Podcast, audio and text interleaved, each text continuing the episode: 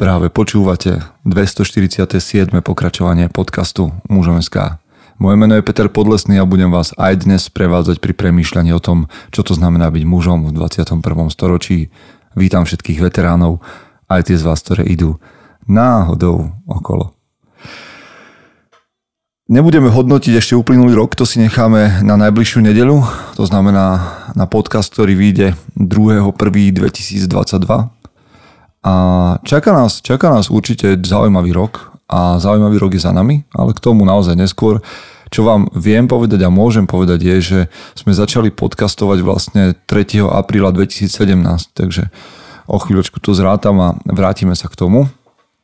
Ale určite mám v pláne, aby tento podcast vyletel s vašou pomocou v roku 22 vyššie ako je teraz. Zaslúži si to, zaslúžime si to my, zaslúži, zaslúžite si to vy a spoločne to nejakým spôsobom dokážeme, určite dostaneme nejaký dobrý nápad. Pretože toto, čo počúvate, je unikátna vec. Na Slovensku bude čoraz menej a menej ľudí schopných, ochotných hovoriť o tom, čo to znamená byť mužom v 21. storočí a my sa toho budeme držať.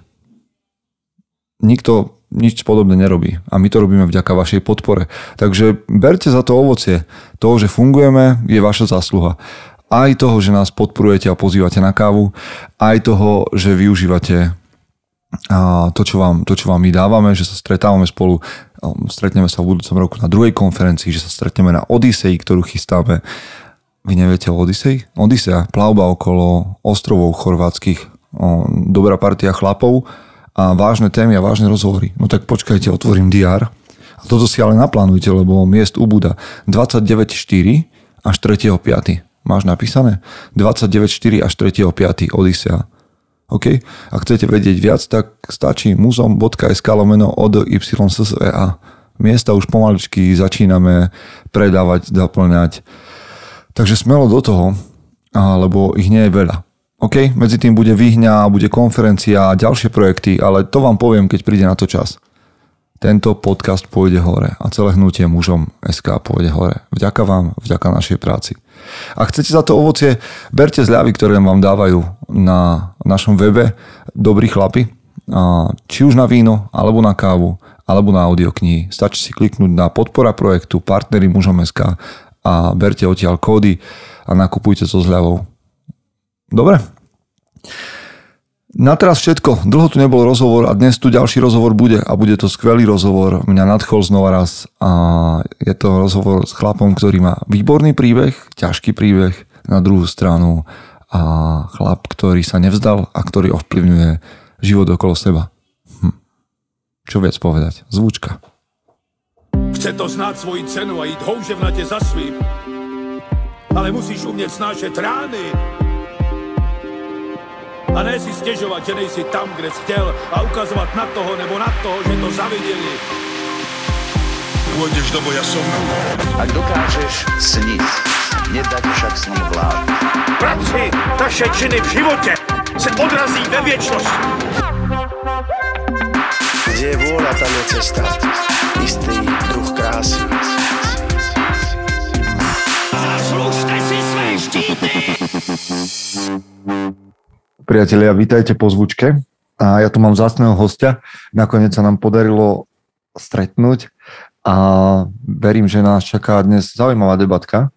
A tým hosťom dnes je Ladislav Adamovič. Zdar, Laci, čau. Servus, Peťo. No, asi by bolo úplne ľudí vhodné voviesť do obrazu, že Slovensko je taká, že maličká krajina, lebo my sme sa kedysi, možno si si na to nespomínaš, ale kedysi dávno sme sa my stretli na detských táboroch, ktoré boli organizované cez Evangelickú církev a ja som mal, neviem, možno 8, 9, 10, netuším, a v jednej chvíli tam prišli dvaja chlapci, odkiaľ si, počkaj, teraz ti to dobre trafím, že odkiaľ si z Ľubietovej. A to si bol ty a ak áno. sa nemýlim, tak to bol tvoj brat. Áno, Braško Stano. Aha, no vidíš. A ja si vás tam odtiaľ pamätám a keby som vyhrabal staré fotky, tak určite vás tam nájdem. A, no a ja som o tebe občas tak nejak počul v priebehu tých rokov a nejak som sa dostal aj k tvojmu príbehu a v jednom momente som sa dozvedel, že tak ten Laci, tak on ti je, vieš, ako to na Slovensku tie bubny zvučia, hneď sa dostanú správy, že tak on ti je riaditeľom detského domova. Dnes sa už správne nehovorí detský domov však. Áno, áno, teraz už je nový názov Centrum pre deti a rodiny Necpali, aj teda tak. Hej. No a ja som už prezradil ľuďom, že my sme prednedávnom hovorili o projekte Tvoj Buddy, ktorý sa týka CDR-iek a, a, a je to zaujímavý projekt.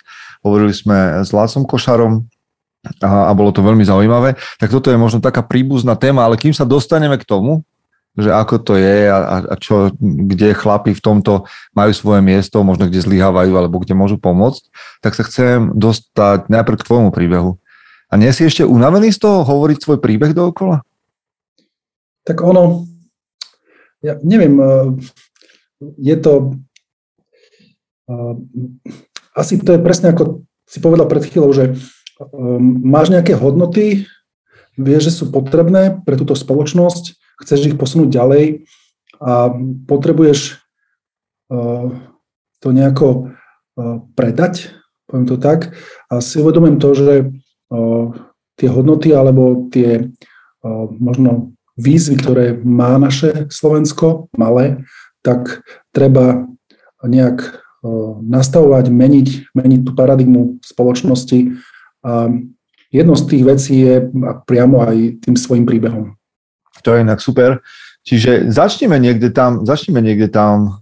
Uh, ty sa narodil spolu s bratom, teda uh, v odstupe nejakom úplne štandardnej rodine. Kde? Odkiaľ ty si rodák? Pôvodom Orava, Orava. konkrétne Trstena. Mm. Ja si stále milím tie trstené, lebo aj tu, kde tu hore dole, aj na východnom Slovensku sú, je trstená a tak ďalej. A detstvo? Normálne na, na dedine, v meste? Teda trstená je čo?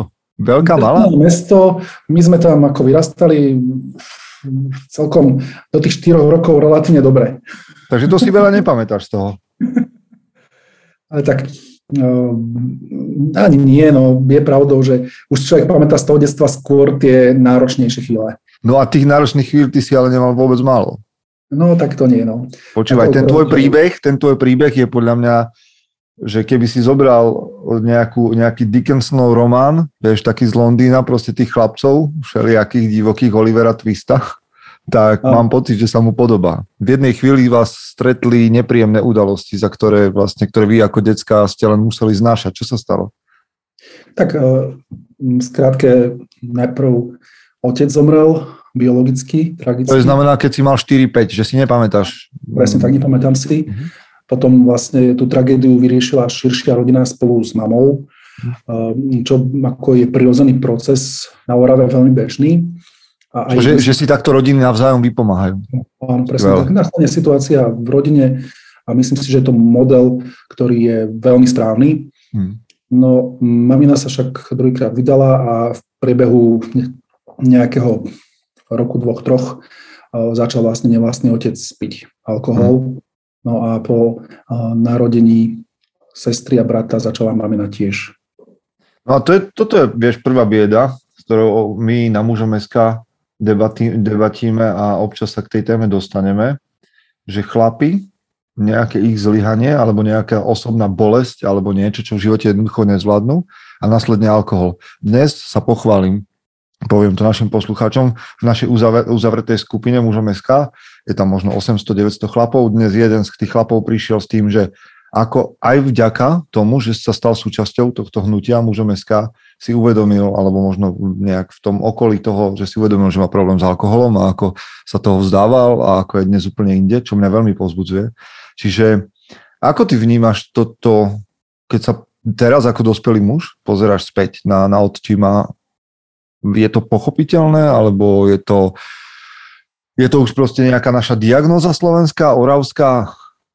Vieš čo, mm, ja si myslím, že každý z nás máme nejaké boje. Niekto viac bojuje s alkoholom, niekto možno s pornografiou, možno niekto s frajerkami, niekto má, ja neviem, videohry.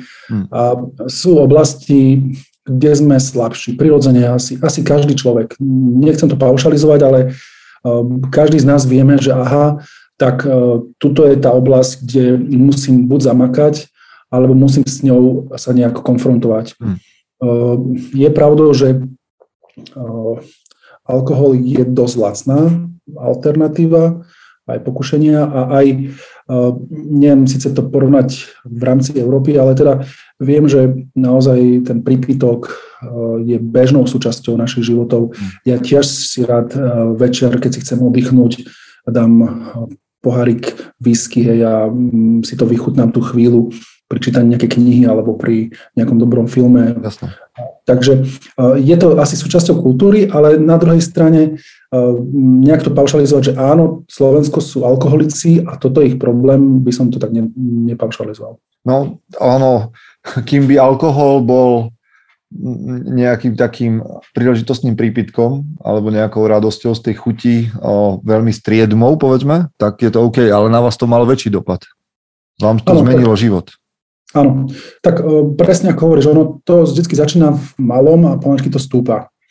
O, presne ako hovorím, že o, tiež si nemám problém dať večer štamperli kvalitného whisky alebo dobrého vína portského alebo proste niečo, kde si naozaj degustujem, vychutnávam, ideálne s manželkou, alebo nejaké šampanské pri nejakej príležitosti, či nejaký s kamarátmi ochutnáme nejaký destilát, že áno, vyrobil, mm-hmm. skúsime, ochutnáme, ale naozaj to na tej ochutnávke. By som to pripodobnil asi ku, keď si napríklad dáš, ja neviem, výbornú klobasu alebo výborný nejaký steak, ktorý mm-hmm. kamarát robí. Čiže na tejto príležitostnej úrovni je to naozaj vecou vychutnávania. A myslím, že aj takto začínali moji rodičia, s tým, že vlastne ocino tiež mal nejakú rodinnú tragédiu, teda nevlastný otec, aby som bol presný. A zomrela mamina a tiež uh, prišli kár, tie všetky okolnosti okolo toho a vlastne sa to rozbehlo. A pamätám si, že ako malý chlapec som najprv chodil po jedno pivo, dve piva, vtedy ešte nebol nejak tak veľmi striktné brané, že deti nemôžu ísť kúpiť alkohol. Potom k tomu pivu pripodla ťapka alkoholu, potom politrovka a už potom naozaj v priebehu asi pol roka, roka sa to rozbehlo do tých rovín, ktoré potom už boli skôr patologické. A to vás stalo nejaké vlastne vaše štandardy, v ktorých ste fungovali, existovali? Samozrejme, tak ono, ako hovorím, ten pol roka, rok to bolo také, že únosné, dalo sa to, hej, bolo to vo večerných hodinách, my sme to možno ani nevnímali ako deti, ale časom ten čas alkoholického opojenia sa predlžoval. Samozrejme s tým spojené ranné stávanie do práce a podobné moji rodičia nezvládali, čo bolo prirodzené. No a tým vlastne sme začali naozaj trieť núdzu, lebo však prišli o svoje zamestnanie, jedno, druhé, tretie a už sa to vlastne kopilo.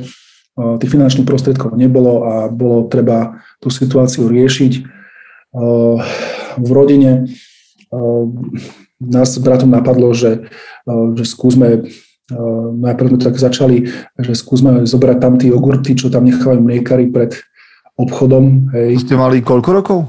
Fú, ťažko to teraz takto Aha. nejak, ale plus ale minus rádovo. 9-10 rokov, plus minus. Čiže v desiatich, deviatich, ty si to tak sympaticky povedal, že skúsme uh, tie jogurty, čo tam sú nechané, ale, ale začali ste kradnúť ako 10 ročné deti. Kradnúť. Uh, naozaj bolo to tým, potom samozrejme boli, zistili, že vtedy sa vymenali fľašky, potom sme zistili, že železo, potom zistili, že do nejakého skladu s pivom a alkoholom sa dá dostať. Hmm. A čo z nás prekvapilo, že neviem, že to je vždycky a že je to tak, ale práve počas toho alkoholického opojenia najmä otec bol kľudný, čo hmm. niekedy práve býva opak ale on teda bol práve ten typ, ktorý zaspal, bol spokojný, tá atmosféra bola veľmi príjemná. Horšie bolo, keď nastúpali abstinenčné príznaky. Hmm. Tak tam už to bolo o úplne niečom inom. Čiže vy ste sa dostali ako decka do momentu, že ste hasili tieto jeho stavy, aj tým, že ste kradli a že zároveň ste kradli kvôli tomu, aby ste sa najedli? Aj najedli, aj hlavne, aby sme často nedostali bytku. To bolo, lebo naozaj e, hlavne nejak to prísklo na mňa. Otec v tých abstinenčných príznakoch často e, ma obvinoval, že ja neviem, nezbieram známky, alebo e, ja neviem, som mu pokazil pyžamo, ktoré malo 30 rokov, že som rostol a tak ďalej. A v tých si nachádzal takéto drobné veci, ktoré boli dobrou zámienkou na to, aby ma vymlátil, ale riadne. a on vlastne tou agresivitou si kompenzoval tú svoju vlastnú frustráciu. Z toho v závislosti aj z toho, že nezvláda tú situáciu. Mama bola v tom, stav, v tom, v tom vzťahu rukojemník? O, tak ono, tzv. syndrom tyranej ženy, neviem k tomu veľa rozprávať, ale pointa je, že ako náhle žena sa rozhodne pre muža, ktorý je pre ňu líder, ktorý je pre ňu vodcom, tak v tej domácnosti v istom smere prižmúri mnohokrát oči a poviem tak, že keď začala ona piť, tak potom zase naopak ona to nechcela vidieť. Možno mhm. byla aj preto, že to práve vedela lepšie zvládnuť s takou, takouto situáciou v rodine. Vy ako decka, vieš, ja keď som bol na takých rodinných oslavách ako dieťa, tak som videl piť uh, z dospelých, tak som mal pocit, že vieš, vystriehnúť tú chvíľku, kedy nebudú v miestnosti ochutnať alkohol, proste pozlievať, vieš, čo tam postávalo a neviem, proste takéto bizarné veci. Vás sa ten alkohol nedotkol? Neťahal vás tam k tomu, aby ste to skúšali aj vy? Poviem úprimne, že tým, že sme boli, e, mali to úzko späté s tou bitkou, s tou mhm. agresivitou, tak práve nie. Je pravda, že pamätám si v nejakých asi plus minus 11 rokov sme s nejakou partiou kamarátov skúšali nielen fajčiť, ale aj sme nejaké to víno našli a teraz neviem, kde v potoku, tam sa chodilo opekať, niekedy tam zabudli nejaké pivo a mm, v tých, tej nejakej časti, tej trstenej a raz sme tam našli víno a naozaj sme teda logli a pamätám si, že sme sa zobudili o niekoľko hodín. Okay. ale, ale viac menej nebol to príjemný zážitok znova, takže už sme sa k tomu nevracali nikdy. To je inak otázka, že teda nie, že by som toto považoval za návod, ale dobrá, teraz zlá skúsenosť s alkoholom môže byť veľmi e, zaujímavá prevencia e, voči alkoholizmu. Ale zase môžem povedať, že do minulosti to malo potom taký ťažký vplyv, že Moji profirodičia, keď som už vlastne bol dospelý, už keď som mal viac ako 25 rokov, tak som mal tak až frigidný postoj ku alkoholu, až tak puritánsky, že som až odmietal tých ľudí, ktorí si dali štamprlík, alebo aj príležitostne stali pivo. Aj nechápal som to a nielen nechápal, ale až priamo odsudzoval tou skúsenosťou z minulosti.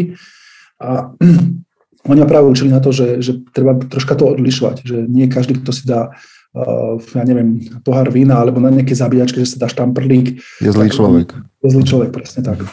No ale počkaj, ty si spomenul hneď už takýto, to trošku preznačuje, čo sa udialo neskôr, lebo si povedal také, také spojenie, že profi rodičia.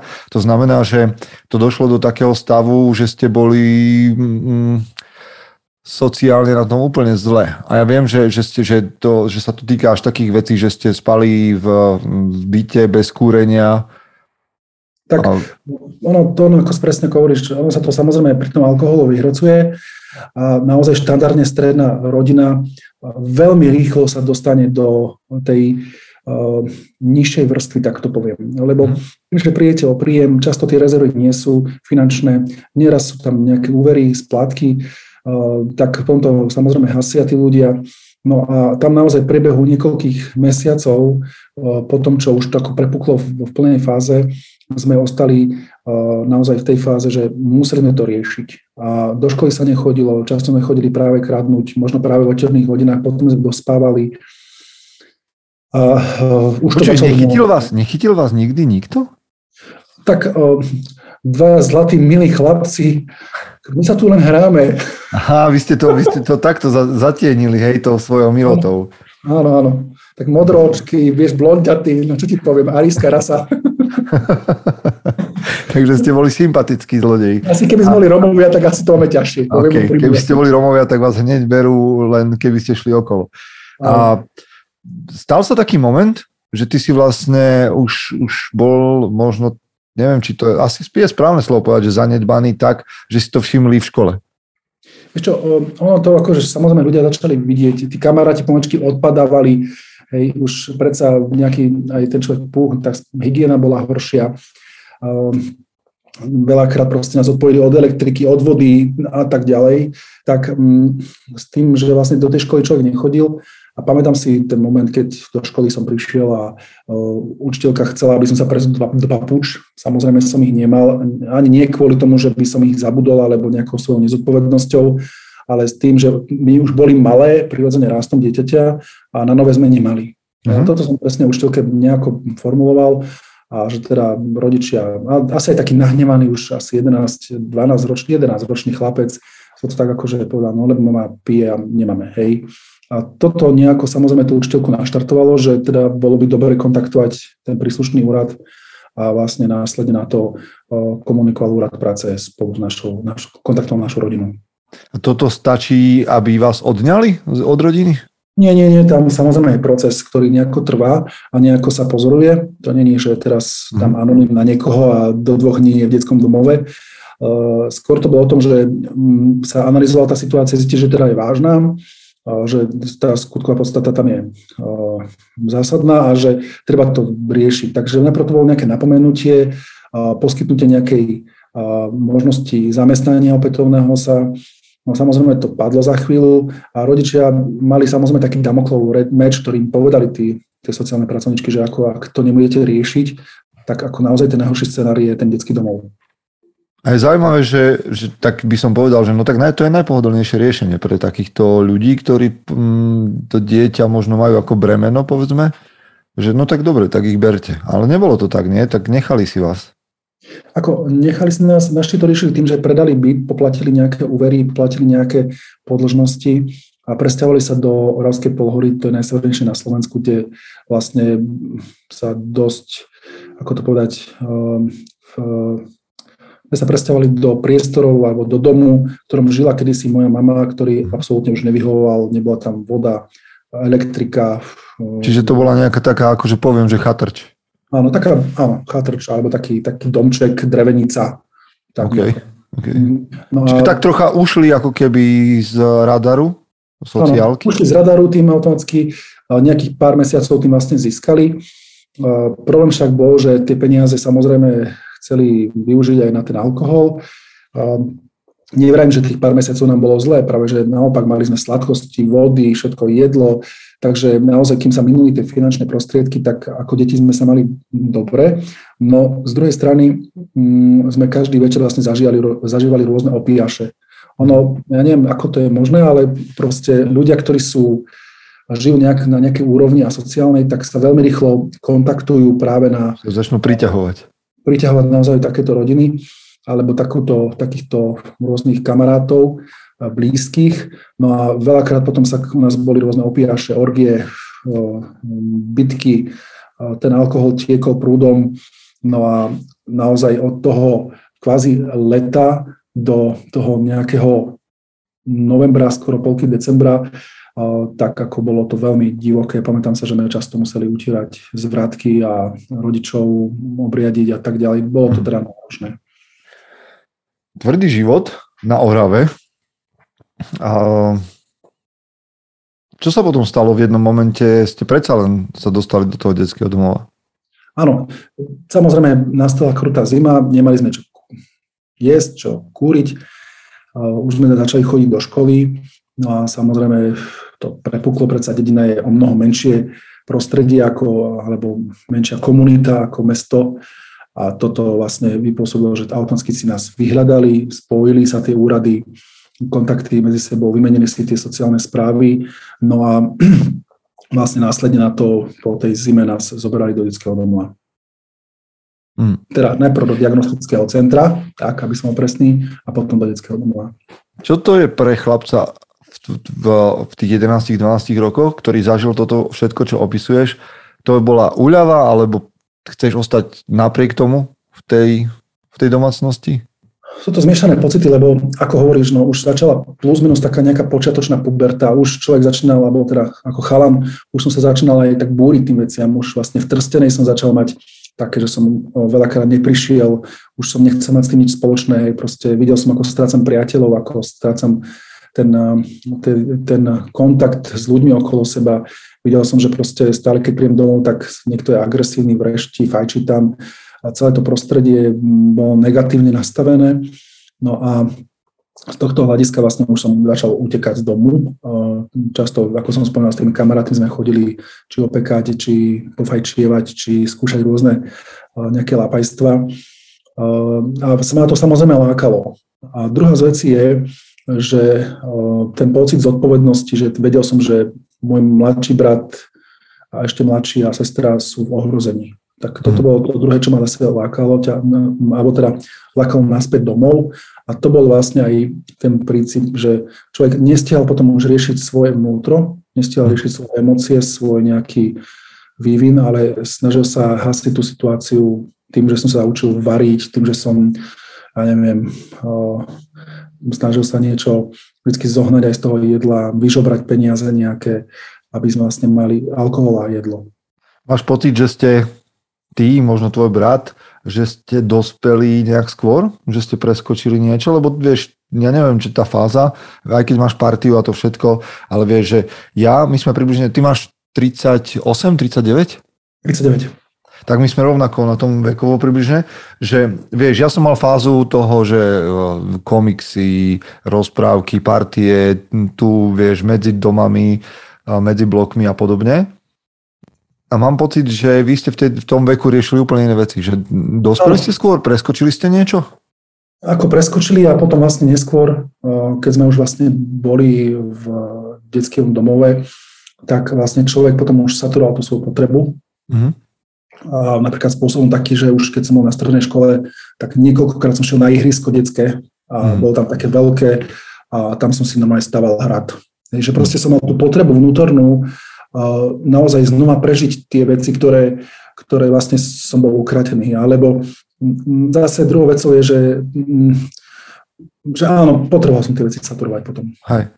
No a vlastne teda, um, neviem, že či z toho, čo si povedal, si ja predstavujem, že akokoľvek bolo v tom čase, to boli nejaké 90. roky, že akokoľvek na tom boli vtedy ešte detské domovy a diagnostické centrá, tak akokoľvek by tam bolo v úvodzovkách zle, tak vy ste mali, ten váš posun životnej úrovne bol úplne, úplne neprestaviteľný. Takto, čo týkalo toho diagnostického aj toho prvého detského domova, v tom Ružomberku, kde tam vlastne občas sme chodievali, tak tam ako bol to ten klasický decák.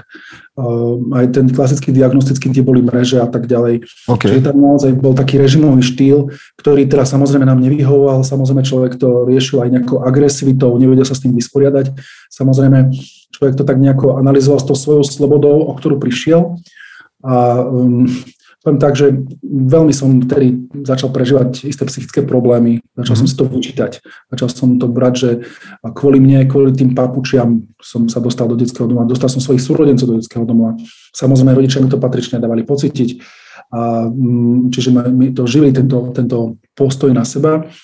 No a hlavnou takou zmenou zásadnou bolo, že vlastne sme odišli z toho diagnostického centra do domova detí v Ľubietovej, No a tam vlastne bolo viacero takých šokov alebo viacero takých prekvapení. to znamená? Bolo, to znamenalo pre mňa, že sme mohli uh, vidieť iný typ zariadenia, ktorý bol prostred prírody. Napríklad to bolo veľmi prekvapivé. Zrazu tam neboli mreže, zrazu tam neboli veľké ploty. Takisto ako som um, si zrazu uvedomil, že nečakalo ma tam nejaký, ja neviem, nejaká 30 detí a 30 vychovateľov, ale čakal ma tam manželský pár, aj mojich súrodencov so svojím synom. Ona bola tehotná a teraz, že vlastne budú naši profesionálni rodičia. OK. No to znamená, to... že profesionálni rodičia vtedy, možno teda neviem, ani, neviem, ako to funguje ani dnes, profesionálni rodičia to znamenalo, že oni s vámi trávili čas práve v tom detskom domove? Boli to jeho zamestnancami? Tak za jednou to boli prví profesionálni rodičia, alebo jedni z prvých, ktorí vôbec na Slovensku boli. Okay. Boli to doslova napísaná do písmena naivní blázni, ktorí si povedali, že do svojej domácnosti zoberú pár detí z detského domova a vlastne budú to mať ako pracovný úvezok, budú externí pracovníci detského domova. A v tej dobe sa to vytváralo a preto vlastne bol vytvorený takýto, takéto zariadenie, kde priamo mali svoje byty, bývali Eh, bývali tam. Eh, konkrétne v tomto zariadení neskôr vznikli tri byty pre 6 profesionálnych rodičov a plus minus priemerne okolo tých 6, 4 až 6 detí eh, mávali títo profesionálni rodičia. My sme boli väčšia, viac početnejšia skupina, lebo potom tam pribudli ešte dve deti a ešte sa narodila dievčatko, takže nás tam bolo ako hadov, 8 plus 2 dospelí. Wow, wow. A Ty si povedal, že naivní blázni. Vypomstilo sa im to? Tak poviem, no, tá podpora legislatívna nulová, Aha. finančná nulová, poviem úprimne. Naozaj, oni to robili zo svojho vnútorného presvedčenia, tak to precítili uh, aj uh, tým, že boli veriaci, tak to vnímali v tej takej, uh, takejto rovine. A naozaj, keď vidím, ako je dneska profesionálne rodičovstvo postavené, či legislatívne, či v rámci nejakej podpory psychológov, sociálnych pracovníkov a tak ďalej, tak ďalej, tak mm, v tej dobe akože klobúk dolu ísť do toho bolo naozaj najmä Hmm. blázno. Wow, wow. A stále ste v kontakte, predpokladám. Áno, stále. uh, Tej Vznikol profesionálnej... tam taký, že rodičovsko-synovský vzťah nejaký? No v žiadnom prípade. OK. Uh, Z začiatku vôbec, lebo uh, poviem pri mne presne to, že som si tak uvedomil už ako puberťák, eh, ako to povedal, už som mal 13 rokov a teraz som si uvedomil, že tak mať druhú mamu, tretieho otca, to už bolo ako z čiaru. A povedal som si, tak som si zadefinoval vnútro, že nie, bude to proste ujová teta. A, ale hlavne, čo som vnímal ako benefit obrovský v tej dobe, bolo, že je postaraná o mojich súrodencov. Mm. A to som vnímal, že tam som mohol zrazu vypustiť ten, ten kameň, hej, aj keď mi strašne prekážalo, že sa stále modlili. OK. Ako, ja, som sa, hej, ja som sa predtým stretol, aj mal som takého kamaráta mnicha, aj, aj troška som ako e, s tou nejakou e, spiritualitou sa stretal, že Orava je silno katolická, Mhm. A, takže človek občas stretol tam nejakých, aj františkanov sme chodili žobrať a tak proste človek sa s tým nejako stretával, ale nikdy som to nemal ako vnútornú integritu, hej, že, že teda, áno, som nejaký kresťan, alebo máme takéto spoločenstvo, alebo budeme sa každý deň modliť, a kebyže každý deň, ale niekoľkokrát denne, OK, OK. tak mm, samozrejme tá vzbúra bola na mieste. No a ja som ich nazýval ufonci, vesmírni lidé. ale nie naozaj, lebo mne to aj prekážalo, ale tak hlavne e, v tom, že um, za jedno presne pochádzal som z toho katolického prostredia, za druhé oni boli evanilíci a posledné, čo bolo, že um, mi to prišlo také, že OK, vy sa tu modlíte, ale prečo tam mám byť ja, hej, vôbec. Takže uh, to bolo, ale mali tam uh, chlapca, Balka svojho, uh, biologického, ktorý mal detskú mozgovú obrnu a keď sa modlili za ňoho, tak ktorý som si presne vravel tak vnútorne, tak Bože, toto je tvoj prúser, tak si láskavo rieš, amen. Aha. Takže nejak Si takto... bol taký pragmatický, pragmatický mladý muž. Asi mi to ostalo dodnes. tak, uh, takže toto bolo akože také jediné. No a mm, potom nejako tie roky- šli, ja som presne začal uh, napravať si známky, začal som študovať na strednej škole. Čo si študoval? Vieš čo, najprv som mal uh, stavebnú strednú školu. A čo, aký odbor? To bol kurenár, zvarač, plinár, Aha. takže, takže tak, no, teraz som to využil, keď som prerábal byt. tak uh, z tohto hľadiska, keď sa pozerám spätne, lebo však tie známky boli biedné a človek nemohol ísť na nejakú školu, ale tak nejako sa začal naozaj formovať to v moje vnútro. Hej, začal som naozaj riešiť tie moje zranenia trocha, začal som naozaj spoznávať kvázi tie rodiny, ktoré tam pomaličky pribudali, stal som sa súčasťou komunity. Vyhovovalo mi to kresťanské spoločenstvo v tom, že naozaj kamaráti z tej obce Ľubietovej, tam mali nejakú mládež kresťanskú, ktorú vlastne viedli aj títo moji profi rodičia, aj ostatní profesionálni rodičia. A zrazu človek bol v takom kolotočí party, zrazu bol v kolotočí nejakej kapely, zrazu bol v kolotočí nejakého, nejakého spoločenstva. A nejak e, samozrejme tým sa uzdravovalo troška tie to moje emočné, Mhm. kde som si uvedomoval, že, že som strátil tých priateľov. Ja mám dve, dve také poznámky k tomu, čo z toho cítim. Jedna vec je, a to som len niekde zaregistroval, tuším, že? No, Keď som ťa niekde stretol, alebo si možno o tom hovoril, možno sa mýlim, že sa mi niečo pletie, ale že ty si človek vzťahov, z toho mi vychádza veľmi, ako sa staral o svojich súrodencov a že dokonca ty si si vytvoril v tom čase tej strednej školy, možno skôr, o, taký vrúcnejší vzťah s tým svojim nevlastným bratom, s tou mozgovou obrnou. Áno, presne ako hovoríš, no ono to bolo tak, že um, každý z nás máme k niečomu silnejšie, hej, niekto, ja neviem, viac má sociálne cítenie, niekto skôr je pragmatický, niekto skôr je na tie IT veci a tak ďalej, ale presne ako hovoríš, automaticky, ako som vedel, že súrodenci sú OK, tak mm, som videl, že ten chlapec je na tom biedne, tak keď som prišiel zo školy, tak vždycky som pomáhal tetej Vetke s tým, aby sme nejako pocvičili s tým chlapcom, ktorý začala akurát Vojtová metóda ako jedna z mhm. takých noviniek tých 90 rokov. Potom sme vlastne zistili, že sa posúval ten chlapec z toho ležiaceho stavu, začal sa hýbať na chrbátiku a tak ďalej, tak sme cvičili ďalej. A tým, že človek videl aj tie výsledky toho chlapca, tak uh, popri tom naozaj to amen tam zaznievalo, hej, že bože, ten prúser, hej, tu si rieš.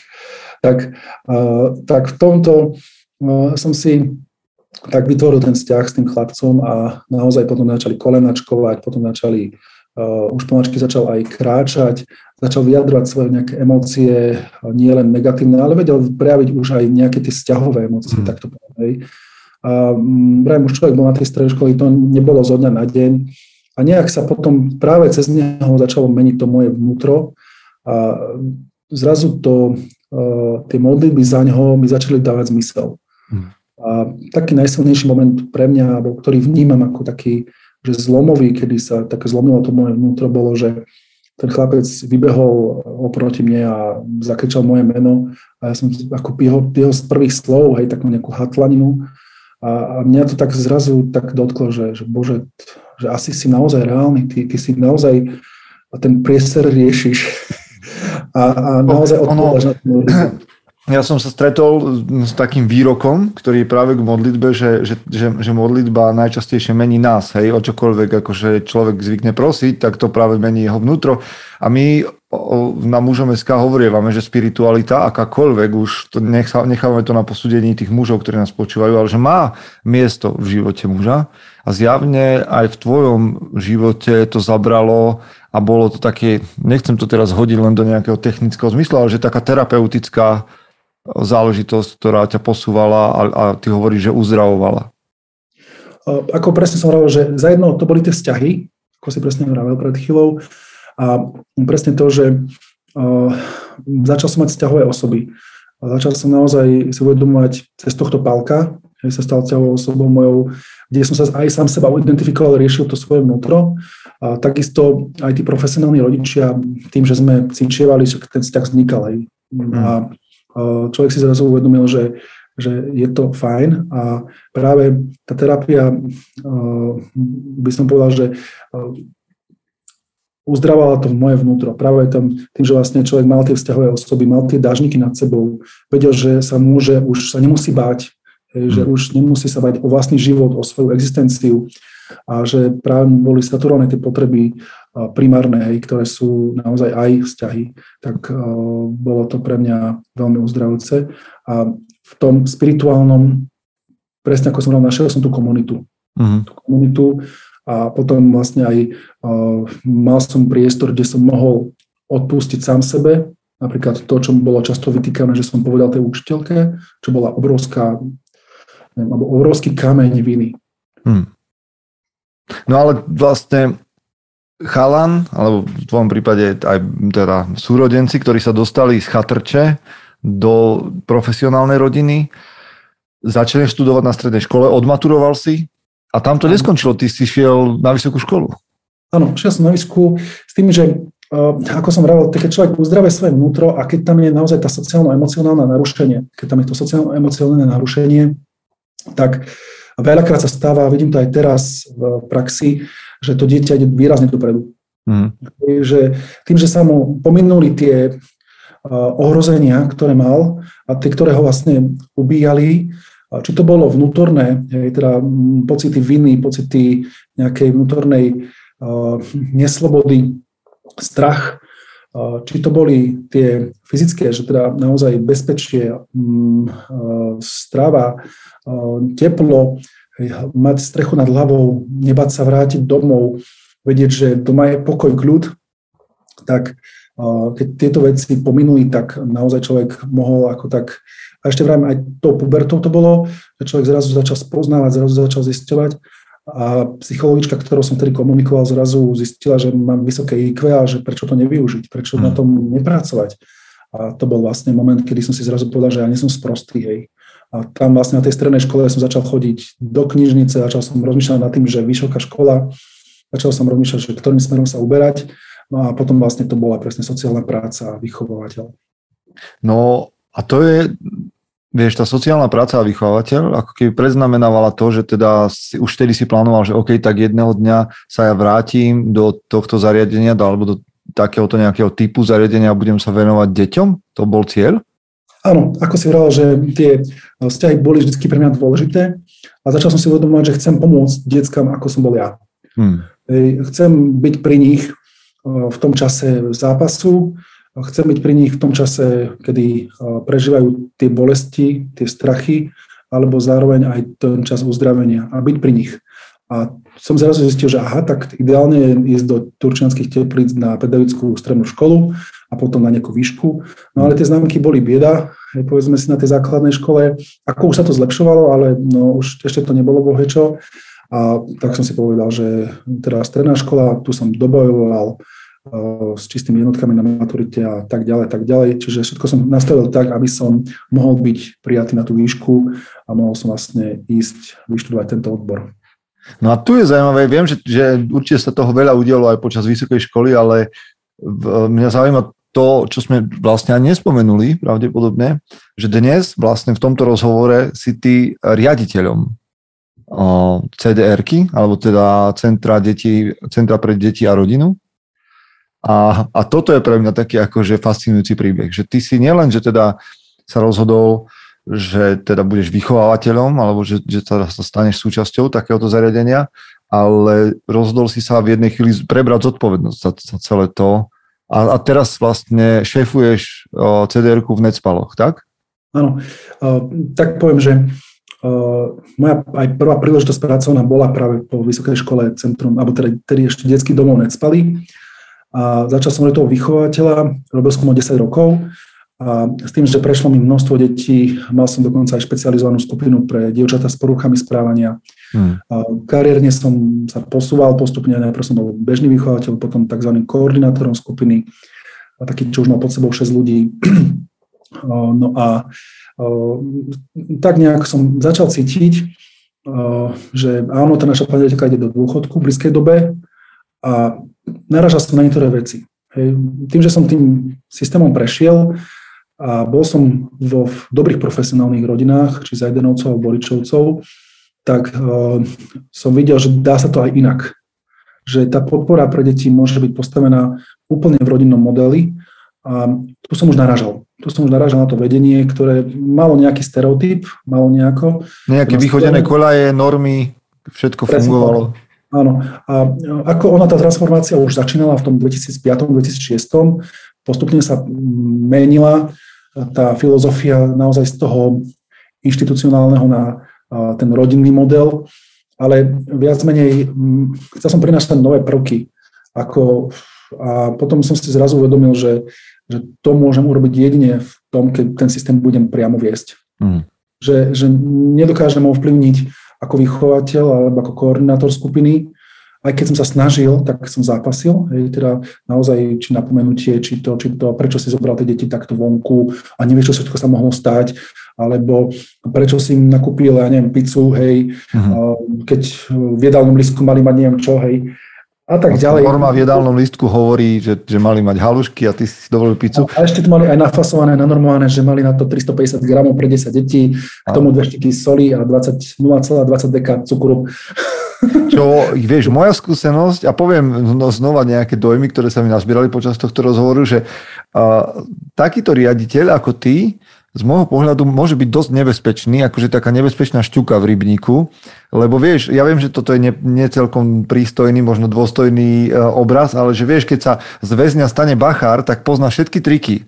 Z jednej strany, z druhej strany, vie, ako to kde chodí, že si naozaj aj 10 rokov proste v tom systéme odmakal od úplného štartu až, až na nejakú pozíciu poznáš výhovorky tých detí, vieš, kam sa vedia skrýť a čo vedia skrývať a podobne. Čiže toto je jedna záležitosť. Takže možno okolo toho, že, že cítiš z tohto svojho, poviem, pohnutého nejakého osudu výhodu zrazu v tejto práci? presne tak. Ono, zrazu som si uvedomil v istej fáze, že je to obrovskou výhodou, obrovským benefitom aj ku vzťahu ku kolegom, aj ku, vo vzťahu ku deťom. A hlavne z toho hľadiska som si začal uvedomovať, že o, zrazu keď poznáte, poznáš ich vnútro, poznáš ich boj a vieš sa s ním identifikovať, vieš, prečo to tak je a už si to vieš racionalizovať za tie roky, lebo v tej chvíli, keď si v tom zomletý, tak to nevieš racionalizovať.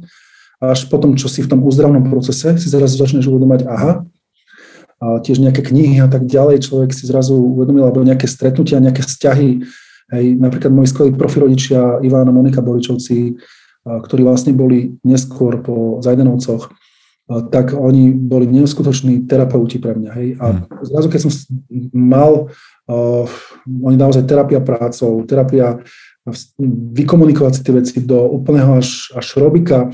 A keď zrazu človek to tak rozoberal, zrazu si uvedomil tie veci, ktoré boli nielen vadné, ale zrazu si uvedomil aj príčiny a ako ich riešiť.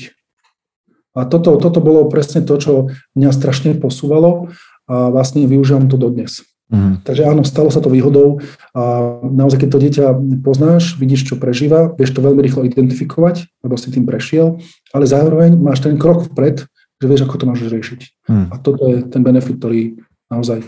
Ale čo týka tej rybe, alebo šťukeč, ako to nazval, hej, ktorá troška môže hrísť. Našťastie minimálne v ženskom kraji sme riaditeľia, ktorí sú, nazvem to tak, tak švihnutí a troška lídri, lídrami pre celé Slovensko. Často sme volaní na nejaké kolokvia, na nejaké konferencie a práve preto, lebo máme tak troška inak sa pozrieme na veci a sme sa našli dobrá partia. Takže nejak to nevnímam, že som sám v tom, Výborné. ale práve naopak vidím, že tí kolegovia, ktorí sme tak máme to tak rovnako nastavené a to je super. Práve zmeny o, v tomto systéme ma zaujímajú. Možno to, či sa tebe podarilo to, čo si vlastne si zaumienil, alebo čo ti darí, možno aj vďaka tomu, aký ste tam, aký, ste tam tým tých lídrov. Lebo ja, keď som pracoval chvíľočku v dome na polceste. Mal som tam niekoľkých mladých mužov, ktorí skončili v 18 a ty ten proces, proces poznáš, aj ten systém.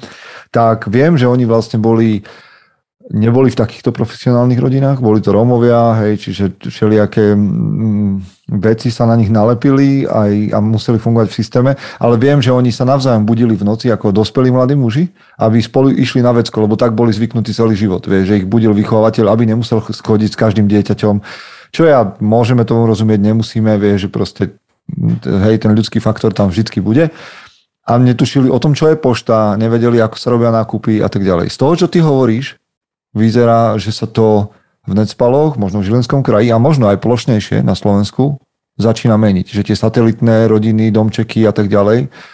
Podarilo sa to zmeniť u vás? Je ten systém, v ktorom ty funguješ a vedieš detský domov, to CDR, iný ako v, ten, v ktorom si vyrastol?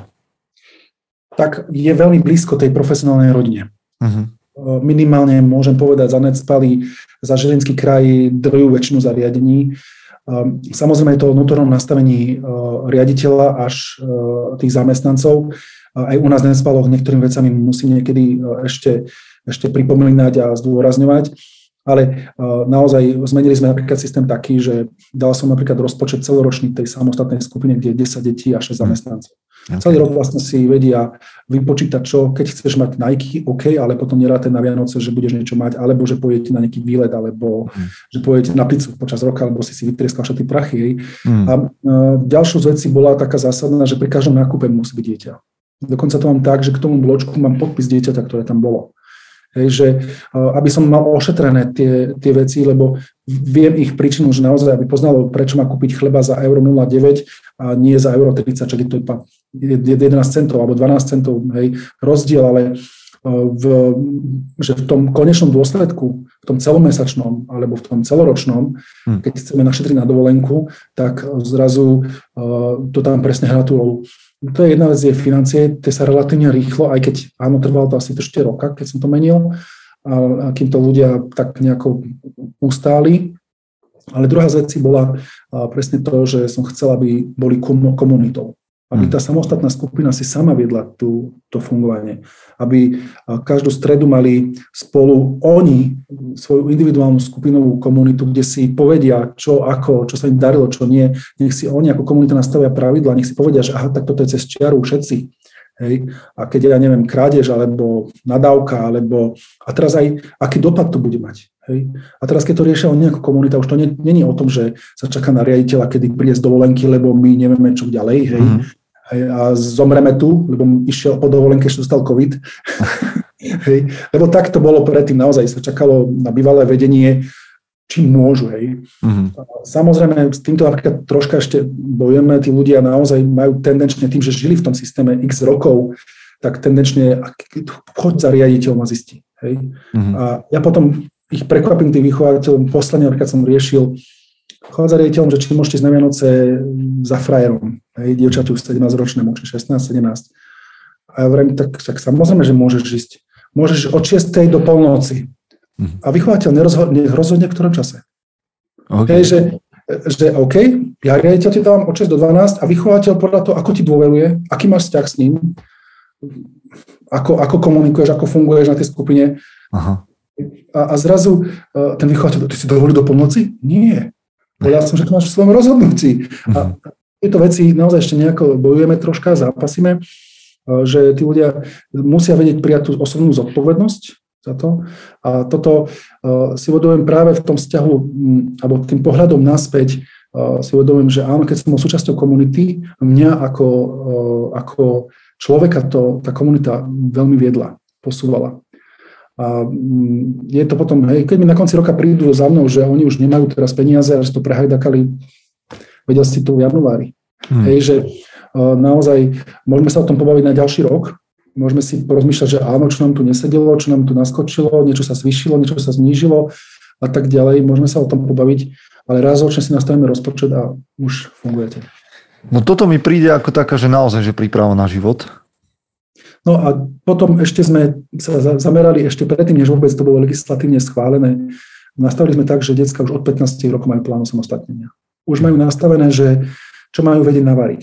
Hej, ktoré jedla, samozrejme základ je ryža, zemiaky, meso, hej, plus nejaká polievka alebo niečo zvrtnúť. Samozrejme, že jedna vec je, že váriš na skupine, ale druhá vec je, že o, pred 18 ak chceš na skupinu mladých dospelých, musíš ísť riaditeľovi navariť triedla a ochutnať. Dobre, dobre. Pekne si si to vymyslel, dobre. tak je, je to také, lebo si uvedomujem, že do života ako nemusí to byť excelentné jedlo, hej, tiež niekedy možno človek pokrutí ústami, hej, ale, ale je to presne o tom, že som si vedomý toho, že keď oni odídu, oni nemajú mamovca. Oni nemôžu zavolať na telefón, vieš čo, môj zlatý, mamina, toto zle robím, alebo vieš čo, nestiel som variť, môžem s tebe na obed? Hej, alebo ja neviem, niečo sa pokazilo doma, môžem sa vrátiť? A toto, o to náročnejšie musíme my tú prípravu zobrať zodpovedne. Mhm. Takže e, to sú tie veci, ktorými som e, prichádzal do toho, do toho, lídro, do toho leadershipu alebo do toho vedenia, do toho zariadenia a tam som si vlastne začal uvedomať, že, že my máme ten cieľ, aby na 18 sme čo najviac, samozrejme to dieťa má limity, či mentálne, či emočné, traumatické a tak ďalej, a tak ďalej. Um, snažíme sa do všetkých síl, ale cítime to, že len keď tak pre zaujímavosť asi plus minus 30 detí odišlo za tých uh, skoro 7 rokov a z tých uh, asi nejaké 2-3 sa neuchytili. Hej, čiže uh, myslím si, že ideme minimálne dobrým smerom, neviem, že dokonalým a najlepším, ale že ideme. A čo ma teší, že uh, som vlastne prizývaný do tých legislatívnych Hm. skupín, že som prizývaný do tých rôznych rámcov, kde sa diskutuje o tom. Uh, podarilo sa nám zmeniť v legislatíve zákon, že dieťa už môže od 16 rokov chodiť na brigádu, nie od uh, 17, pardon, už od 15 dokonca. Mhm. Potom sme menili uh, legislatívne aj to, aby ten mladý dospelý, štatút mladého dospelého, lebo tam sú, sociálna správa sa nejak inak nastavuje aj v tom zariadení. Darmo sme to hovorili ľuďom, hej, že treba to nastaviť takto, tak nakoniec sme to museli robiť legislatívne vo vyhláške, že teda od 15 rokov je mladý dospelý. Mhm. Aby sa využilo, lebo keď bol 17 a mal rok na prípravu, vychovateľ si povedal, a 17 mu poviem, ak sa varí niečo, alebo ako sa robí s peniazmi, ale za ten rok to mm. bola skôr utopia ako realita. No to, že si prevzal takúto zodpovednosť, je silná vec. Zdá sa, že, že, že tie veci postupujú, možno niektoré rýchlo, niektoré pomalšie. Otázka na teba. mm, vidíš to ako svoje celoživotné poslanie? Byť riaditeľom? Neviem. Ja to tak hovorím vám, že keď by ma dneska odvolali, hej, tak viem, že mám výborne nastavené zariadenie. A mám čisté svedomie pred Pánom Bohom, pred samým sebom, sebou, že o, mladí dospelí u mňa sú pripravení, mm. že celé zariadenie je samostatné. Toto je to kľúčové. Samozrejme, ľudia budú vždy frfľať, skúšať, nájsť ľahšie cesty, niekto viac, niekto menej. Každý máme tendenciu ísť ľahšou cestou a keď naozaj, keď niekomu poviete, že zrazu si zodpovedný za niekoľko tisíc eur, zrazu si zodpovedný za to, ako to bude fungovať na tej skupine, zrazu si zodpovedný, ako naučíš to dieťa variť, fungovať, tak nie každý to vie zvládnuť. A je pravdou, že napríklad mali sme aj fluktuáciu zamestnancov, mm. lebo s tým, že vlastne odchádzali, prechádzalo sa na inú víziu, hej, kde sme vlastne zadefinovali, že našu víziu naozaj, že funkčná rodina sa rovná spokojné dieťa. A keď ten rodinný model budeme tlačiť do toho, tak tam naozaj dochádza k tomu, že zrazu ten problém si musí vyriešiť kvázi tá rodina, alebo tá rodinná bunka, tá komunita sama. Mm. A to niekedy prináša úskalia, ktoré uh, sú náročné. Jo. No a Predsa len na záver tejto časti, lebo mám pre teba ešte niekoľko otázok, mi príde tak, že, sa, že by som sa rád oblúkom vrátil k tomu, čím sme začali. Čo ty dnes ako dospelý muž a tvoj, tvoja mama a, a tvoj otčím? Tak otčinovi neviem, ten bol v base, lebo dopichal mamu 25 ránožom. A vlastne s tým, že našťastie to prežila, okay. no, trvalé následky, ktoré vlastne skončili tragicky a mamina o niekoľko rokov zomrela. Mm-hmm. Najmladšiu sestru som vlastne mal adoptovanú do jej 18 rokov a tá sa narodila vlastne už keď sme boli v detskom domove. Mhm. Ona ostala u rodičov, úrad práce to vyhodnotil, že už po tej tra- traumatickej skúsenosti tá rodina to dokáže zvládnuť, to jedno dieťa, takže sestra tam ostala, no evidentne to nezvládli, Otec teda skončil vo väzení, myslím, že 12 rokov dostal, alebo tak nejako. Odtedy vôbec neviem, ktorým smerom mm. ide. Viem, že za dobré správanie ho pustili skôr, ale teraz koľko, kedy, ako. Jasne. Je fakt, že som ho stretol potom na tom pohrebe. No a tam vlastne som si tak uvedomoval, že, že to bol taký posledný kontakt s ním. Mm. Ale zase o to viac som si uvedomoval, že potrebujem si nejakú vec ja vnútornú riešiť. Mm. OK, takže to bolo, pokračovalo turbulentne. Áno. Laci, vyražajú mi dých veci, ktoré si zažil, do ktorých sa pustil napriek tomu všetkému, čo je okolo teba. Verím, že tento príbeh tvoj nezaznel x krát len, len tak nejak samovolne, ale že inšpiruje mužov ďalších minimálne k prevzaťu zodpovednosti vo svojom okolí. Ja viem, že s by sme mohli hovoriť aj o tom, ako sa angažuješ uh, lokálne, okresne, hej, v, v nejakých veciach a ďalších a ďalších, to možno v nejakom ďalšom rozhovore, ale ja tu mám takú druhú polovicu a len možno preletíme niektoré veci, ktoré ja sa pýtam a mám pocit, že na Slovensku by mali zaznieť odpovede na práve tieto otázky. Tak jednu, jednu takú sériu otázok, ak ti to neprekáže, aby sme mohli preletieť. OK. Tak poďme na to, že ktorá kniha bola pre teba v živote taká nejakým spôsobom dôležitá, alebo ju daruješ, alebo ju považuješ za knihu, ktorá by sa k ľuďom mala dostať, alebo by sa k nej muž mal dostať? Um, prvá, prvá, čo mne začala meniť môj pohľad, volá sa Dospelé deti alkoholikov. Mm-hmm. Uh, teraz omýšľam uh, tú autorku. Keď státe Dospelé deti alkoholikov, tak... Ja to nájdem, nájdem to. Uh, s tým, že táto kniha hovorí o tom, prečo dieťa alkoholika e, prežíva niektoré veci a prečo tak reaguje. To je veľmi dobrá kniha pre ľudí, ktorí buď sú už dospelí, že už prešli takou traumatickou minulosťou, ako je týranie alebo alkoholizmus. A to bola pre mňa osobne preto vnútorné identifikovanie niektorých e, problémov.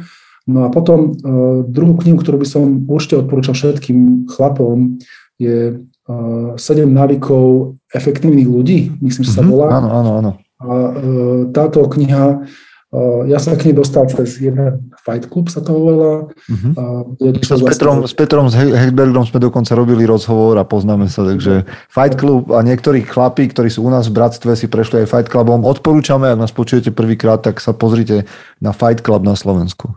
Áno, takže tam sa dostal k tejto publikácii a poviem úprimne, prešli sme počas toho Fight Clubu, ktorý trval 8 týždňov a bolo to dosť náročné, lebo to je hustá kniha a hutná kniha, ale táto kniha začala mm, vo mne napriek tomu, že už človek si myslel, že som niečo dosiahol, že už niekde som a to práve chcem cieľovať teraz na skupinu všetkých chlapov, ktorí už sú spokojní so svojou rodinou, spokojní za tým, ako to máme nastavené, tak zrazu si uvedomiť, že aha, tak kam smerujem. Uh-huh.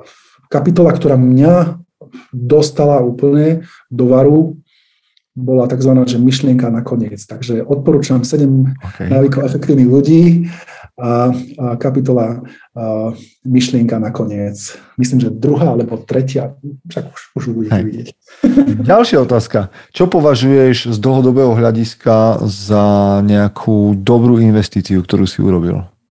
Je jedno, že či budeš hovoriť teraz o peniazoch alebo o čomkoľvek inom. Čo považuješ za dlhodobého hľadiska za dobrú investíciu? Tak dobrou investíciou je pre mňa rodina. Hmm. Jedna z vecí kvôli tomu, že si uvedomím, že uh, sú pre mňa vzťahy dôležité. A druhou z vecí je, že naozaj si odkladáme čas peňazí, uh, či na nejaké aktíva, a napríklad teraz, keď som ostal chvíľku v karanténe PNK a tak ďalej, tak sme mohli z toho čerpať. Ja som si zrazu povedal, že, že fakt to má význam, hej, odložiť si nejakých 100-150 eur mesačne hmm. a potom, keď nastane ten priestor, že zrazu dostaneš nejakú menšiu vyplatu alebo čokoľvek a sociálna poisťovňa mešká mesiac a tak ďalej, tak zrazu si človek uvedomí. Takže určite byť chlapom, aktívne, aktívne pracujem na vzťahoch svojej rodine, svojich deťoch, to je najlepšie a samozrejme mať zodpovedný prístup ku nejakým rezervám finančným. A u teba teraz pozmením tú ďalšiu otázku, ktorú dávam.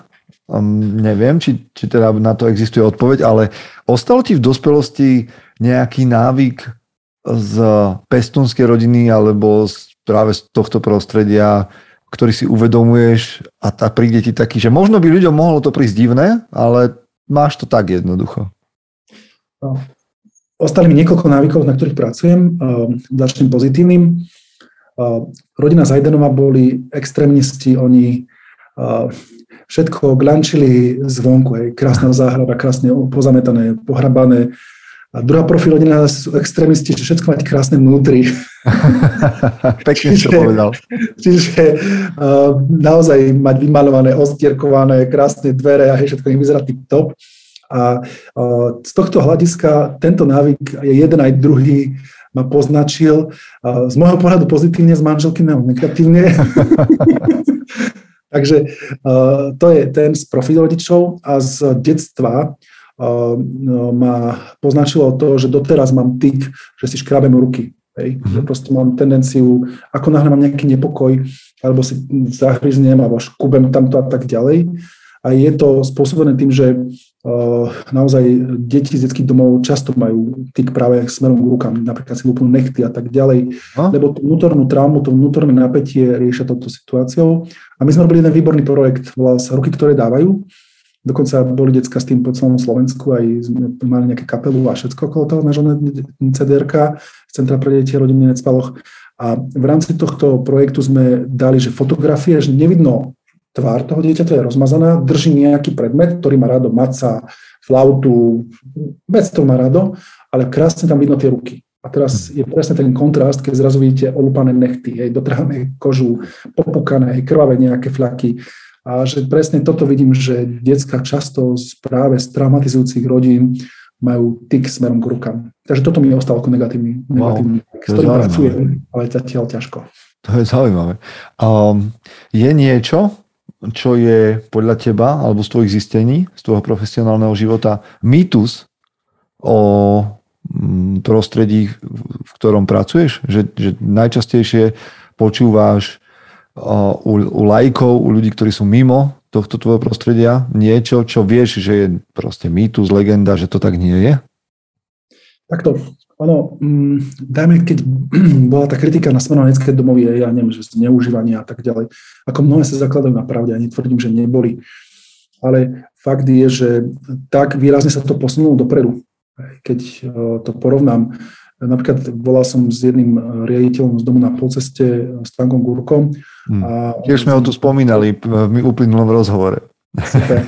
No a uh, jeho manželko som volala ona mi tiež potvrdzuje, že sa to mení. Že už to není tak zásadne náročné za posledné 2-3 roky, hej, keď, lebo tie, tie legislatívne veci sú krátkodobo ešte, ale už cítia, že sa to mení. Hej, že už cítia, že tie detská ostávajú napríklad v zariadení. Ešte majú tu možnosť využiť tú skupiny mladých dospelých, ešte môžu sa doučiť niektoré návyky, zručnosti, ktoré nevedia a tak ďalej, a tak ďalej. Takže z tohto hľadiska ten mýtus, že dieťa, ktoré od detského domu je automaticky neúspešné, tak je to mýtus, s ktorým sa stretávam a ja ho rád borím. Super. No zdá sa, že, že, že úspešne. Minimálne v tých zmenách, o ktorých si hovoril. A ďalšie, ďalšia vec, ty sám si dôkazom toho, že to tak nemusí byť. Um, čo robíš, keď, keď, keď je toho veľa? Viem si predstaviť, že riaditeľ, ktorý má pod sebou ľudí, tým ľudí, ktorí majú rôzne svoje dni a máš tam x detí, niektoré chcú ujsť, niektoré nechcú ujsť, niektoré to, hento. Čo robíš, keď si už, keď je toho veľa? Keď je toho veľa. Takto. Um, brúsi nože počas toho, keď mám, nemám krízu. Okay. Uh, poviem to tak, že mám hobby, ktoré ma nabíja energiou Aha. na čas krízy. Počkaj, to hobby je čo? Sú to rôzne, viacero veci. Okay. Napríklad je to cvičenie, je to knihy. Napríklad teraz zrovna som uh, tým, že je 100 rokov od Pavla Orsaga Hviezdoslav, ako zomrel a myslím, že 700 rokov od toho, čo zomrel Dante Alighieri, mm. tak uh, som čítal ich básne napríklad, ja som si tak porovnával ich pero a tak ďalej. A to je napríklad vec, ktorá mňa strašne posilňuje v tom, že je to mimo úplne môjho obliga, mimo mhm. sociálnej práce, mimo nejakého môjho záberu. Sú to náročné básne, veľakrát si prečítaš dve, tri strohy a potom to prečo sa ten chlap hovoril, hej, znova sa vrátiš, že rozoberáš to do špiku. A to je vec, ktorá napríklad mne veľmi pomáha, že sa odputám od tej práce, ktorú robím, aby som dokázal mentálne oddychovať. Ďalšou z vecí je presne to, že behávam, aj keď zrovna teraz 3 mesiace nie, lebo uh, mal som nejaké problémy s krížami, ale teda naozaj ísť si zabehnúť svojim tempom, lebo mám po operácii kolena, tak uh, svojim tempom, svojim štýlom a proste oddychovať, relaxovať No a potom mám teraz takú tiež mániu, tiež v podobe knihy a to je vlastne tých 7 návykov si teraz rozoberám do špiku kosti. Že teda ten návyk, idem, stačí mi kúsok ej, a znova ako sa zamyslím, upracujem si svoje paradigmy zase a keď to ešte niekedy konfrontujem s tou realitou, ktorá je iná.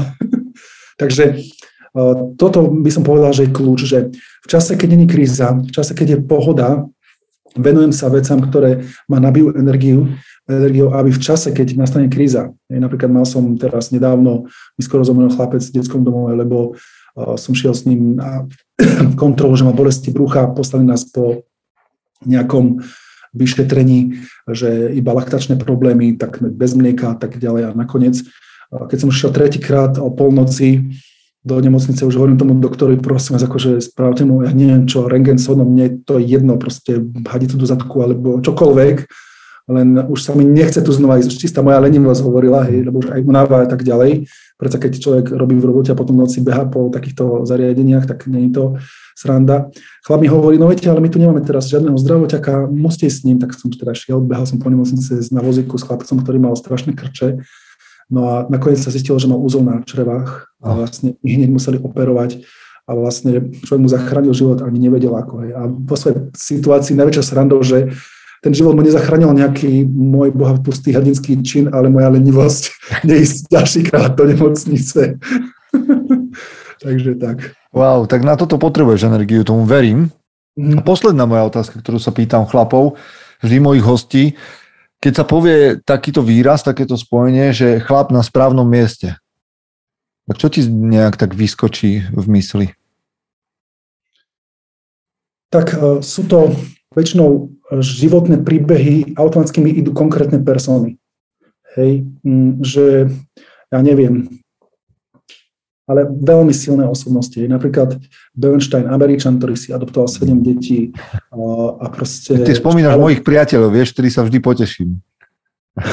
tak to je fajn. Presne, Stanko Gurka, idem, Janko Zajden, Ivan Borič a proste zrazu mi idú a kladem si otázku vnútri vtedy, že prečo to takto vidím, touto optikou. A výsledok je, že za nimi vidno ovocie, za nimi vidno reálne skutky, z reálnych ľudí, ktorí, uh, áno, sú tam aj kritici, bez debaty, bez toho to nejde, ale postavia sa do tej medzery a zastavia tú medzeru a zapchajú tam ten prietok nejakého zla, už akékoľvek forme. Mm, to je skvelé. To je skvelé na to, aby sme mohli uzavrieť tento rozhovor. Ešte predsa len, je nejaká možnosť, ak nás niekto počúva ehm, a má pocit, že by chcel pomôcť, vy máte nejakú potrebu v Netspaloch, že by sa na teba mohli obrátiť, alebo možno ťa chcú niekde pozvať, keď ťa počuli dnes hovoriť. Je to možné sa s tebou nejak skontaktovať? Tak určite cdrnetspali.sk, tam je kontakt. A no, takisto aj na Facebooku CDR Netspali, keď si dáte, tak tam tie nejaké veci zdieľame. Ale o, hlavne, čo sa týka, vždy to tak vidím, že našim deckám často o, je to o tom, aby mohli ten priestor, o, ktorý máme, mohli reálne využiť. Hej. To znamená, že či fyzicky, alebo psychicky. Hej. Či je to motivácia vnútorná, to znamená ísť smerom niekde von, vypadnúť či do zahraničia, či na nejakú, nejakú dovolenku, alebo proste, aby tie decka mali reálny zážitok. Takisto napríklad teraz sme 3 roky zbierali peniažky na workoutové hrysko, teraz sa mi to akorát podarilo, tak som celý spokojný hrdý, aby decka mohli sa vyblázniť a vybiť. No a uh, ďalšia z vecí je naozaj v rámci tých nejakých konferencií alebo nejakých pozvánok alebo nejakých osobných rozhovorov, tam vlastne viem si predstaviť, že naozaj čokoľvek, ak potrebuje niekto preriešiť, či je to možno aj v rodine, alebo, alebo či to vníma, že by to mohlo byť pomocou pre nejakú skupinu, komunitu. Výborné. Výborné. Myslím si, že na dnes máme všetko a zďaleka sme neprešli podľa mňa ani desatinu z toho, čo ty si zažil, prežil, aké máš skúsenosti. Verím, že sa stretneme možno, že práve aj na konferencii mužom a že tam bude čo povedať mužom. A Láci, ďakujem ti veľmi ešte raz. Ďakujem, že som ťa mohol znova stretnúť, vidieť, že si odkrojil zo svojho času aj času svojej rodiny. A verím, že toto, čo sme prešli, inšpiruje ďalších. Takže ešte raz vďaka. A ja ďakujem a prajem všetkým chlapom, postavte sa do medzery. Hmm. Chce to znát svoji cenu a jít houževnatě za svým. Ale musíš umět snášet rány a ne si stěžovat, že nejsi tam, kde jsi chtěl a ukazovat na toho nebo na toho, že to zaviděli. Pôjdeš do boja som. Ak dokážeš sniť, nedať však som vlád. Bratři, taše činy v životě se odrazí ve věčnosti. Kde je vôľa, tam je cesta. Istý druh krásy. Zaslužte si své štíty!